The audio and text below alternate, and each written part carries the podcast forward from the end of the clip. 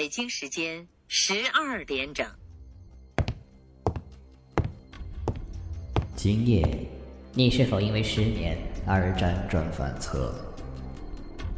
无聊的打开手机，一个人独自收听着电台。其实，在你的床下，在你的衣橱里，在你的天花板上，还有很多看不见的朋友在陪陪伴着你。听，他们在悄悄地说着些什么？他们是来自地狱的声音，他们是无尽噩梦的开端，是只有在深夜才能听到的鬼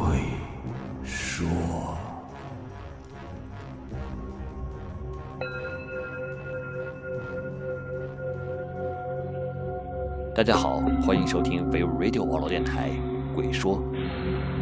今天的故事是阴阳眼的下集。学校，众所周知是灵异事件发生比较多的地方，因为学校的前身通常都是乱坟杂岗或者是战场。建立起学校后，因为童男童女多，人气自然就正邪。有那么几个学生，他们都是我的同学，是所有人眼中的不良学生，抽烟、泡吧、打架、喝酒。我一向对所有人都没有特别的是非观念，所以我对每个人在世上都是有存在理由的，不论好坏。所以我也很少关注别人的生活，在同学们眼中，我就成了一个不食人间烟火的大闷瓜。我这几个同学发生的故事。在那天午后的一个对话中，不良 A，名字不说比较好吧？你们知道阴阳眼是什么吗？是能看到鬼的。哎，你咋知道了？你有啊？鬼咋了？神我都见过。哎，不开玩笑的，我从一本书上看到怎么开眼的办法，你们敢不敢试试啊？听着这些无聊的都让人蛋疼的话题，我从来都是左耳朵进右耳朵出的。可是他们的对话却让我提起了兴趣，因为我知道人的阴阳眼通常都是天生或者是祖传的，很少有后期能开开的。因为阴阳眼天生或者祖传的话，虽然能看见鬼，经过很多种训练后，甚至能和鬼交流，但是鬼通常不会伤害这些人，也不会帮助。但没有阴阳眼的人，如果强行开眼的话，不会受到这个规则的保护，鬼。可以随便伤害那些妄想看到他们的人。我开始以为只是聊聊天儿，没想到他们真是闲得蛋疼，竟然约好了进行这个所谓的开眼实验。介绍一下他们开眼的方法，奉劝大家还是不要随便尝试，好奇心有时候很危险，所以你决定要尝试的话，麻烦你先看完下面的故事再考虑，这不是开玩笑。首先选一个阴气重的地方。像学校、停尸房、迪厅、酒吧等，然后裸露出胸膛，贴地面一段时间，这样男人胸中天生的八卦就会消失一段时间。然后蹲在地上，把事先准备好的泡着玫瑰树枝和乌鸦眼球的一盆小水放在屁股下面，双眼闭合，眼球向下瞄大约五分钟左右。把泡着桂树枝和乌鸦眼球的水取一点，抹在胸前肋骨的最下端，在肚子上面，中间有个明显的骨头，还有双眼皮，就可以在短时间内获得阴阳眼的功能。他们选择的地方就是学校后山一直没有开发起来的废楼区。听说那里以前是学生的住宅楼，因为学校资金不足，没钱返修，所以就废弃了，正好满足了这些家伙。经常在这里抽烟打架，把这里作为自己的基地使用。你们都准备好了吗？你们说我们是不是白天来啊？晚上这里没电，还是挺吓人的。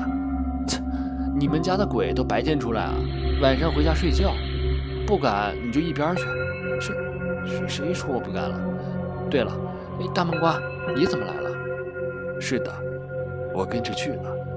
知道他们真的要进行这个实验后。我就好奇，心中总觉得多几个跟我一样的人没什么不好的，所以我就跟来看看他们会不会成功。待他们一切都准备好以后，就开始了。我们一共六个人，只有四个人参与了实验，而我则和一个不屑玩的同学在旁边给他们打手电。时间一点一点过去了，将近半小时后，他们尝试了 n 次也没有成功，就放弃了。本来都害怕，一看没用，就开始互相嘲笑，掩饰自己的恐惧。而我发现他们没有成功后，也有小小的失望。就像孙叔说的，阴阳眼不是说开就能开的，他们只属于该属于的人。之后，我们就准备离开这里去上访，一直走到楼下，他们在互相打闹，谁请客上网。最后猜拳决定输赢。来来，石头剪刀布。哈哈，我赢了！你们这六个笨蛋都出锤，就我自己出布。唉，真倒霉！早知道我也出布了。哎，等等。你出的布，我们六个。是啊，你们六个输了，想赖账啊？可是我们一共就来了六个人啊！大家相互看了看，都看到了眼中的恐惧。不知谁喊了一声“鬼啊”，就好像点燃了导火索一样，大家连滚带爬的爬出了这个废弃的楼。我父亲单位最早分的宿舍，在一个接近乡下的地方。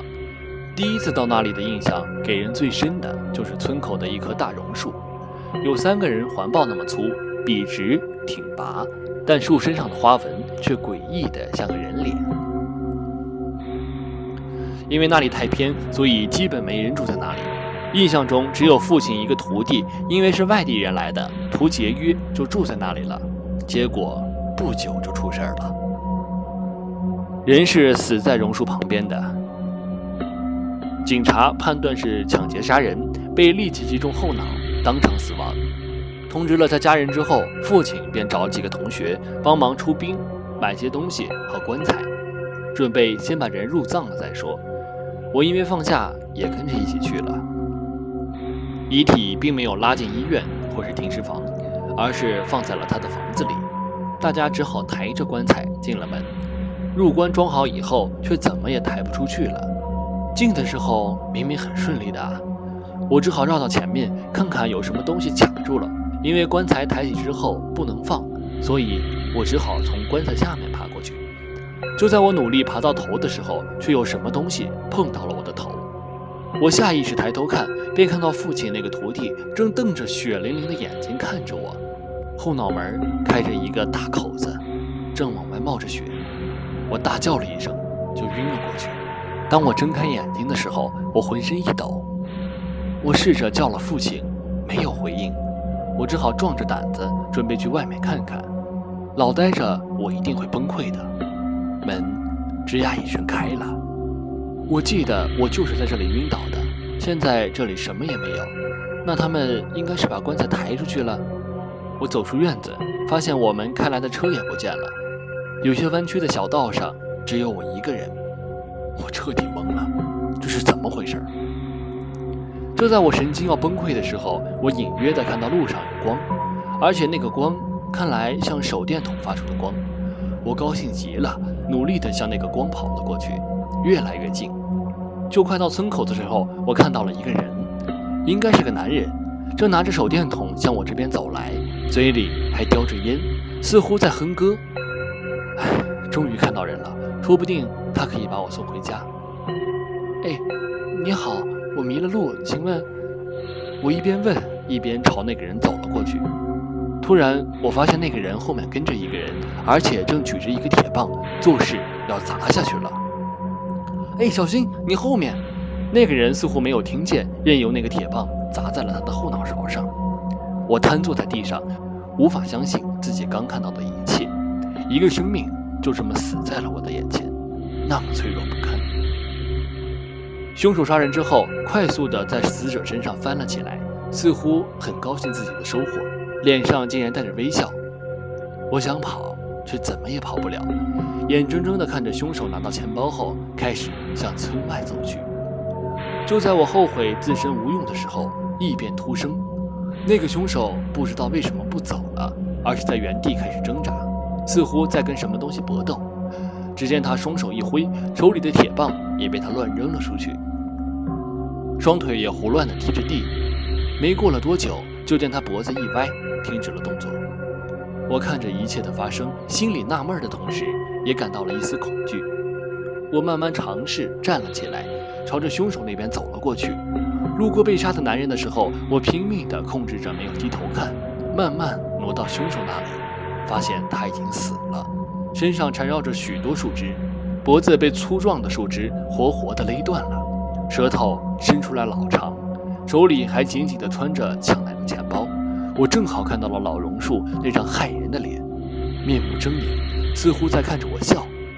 我吓了一跳，向后退了一步，结果又绊倒了，重重地坐在了地上。就在我疼得睁不开眼睛的时候，我猛地坐了起来，看到我身上盖着我熟悉的被子，坐在熟悉的床上。阴阳眼其实是一种疾病，我本身身体也不是很好，有些人会发现。我发帖的时间总是在午夜之后，因为失眠而整晚睡不着觉。现在孙叔正努力的在帮我，希望在他的努力下，我能够过上普通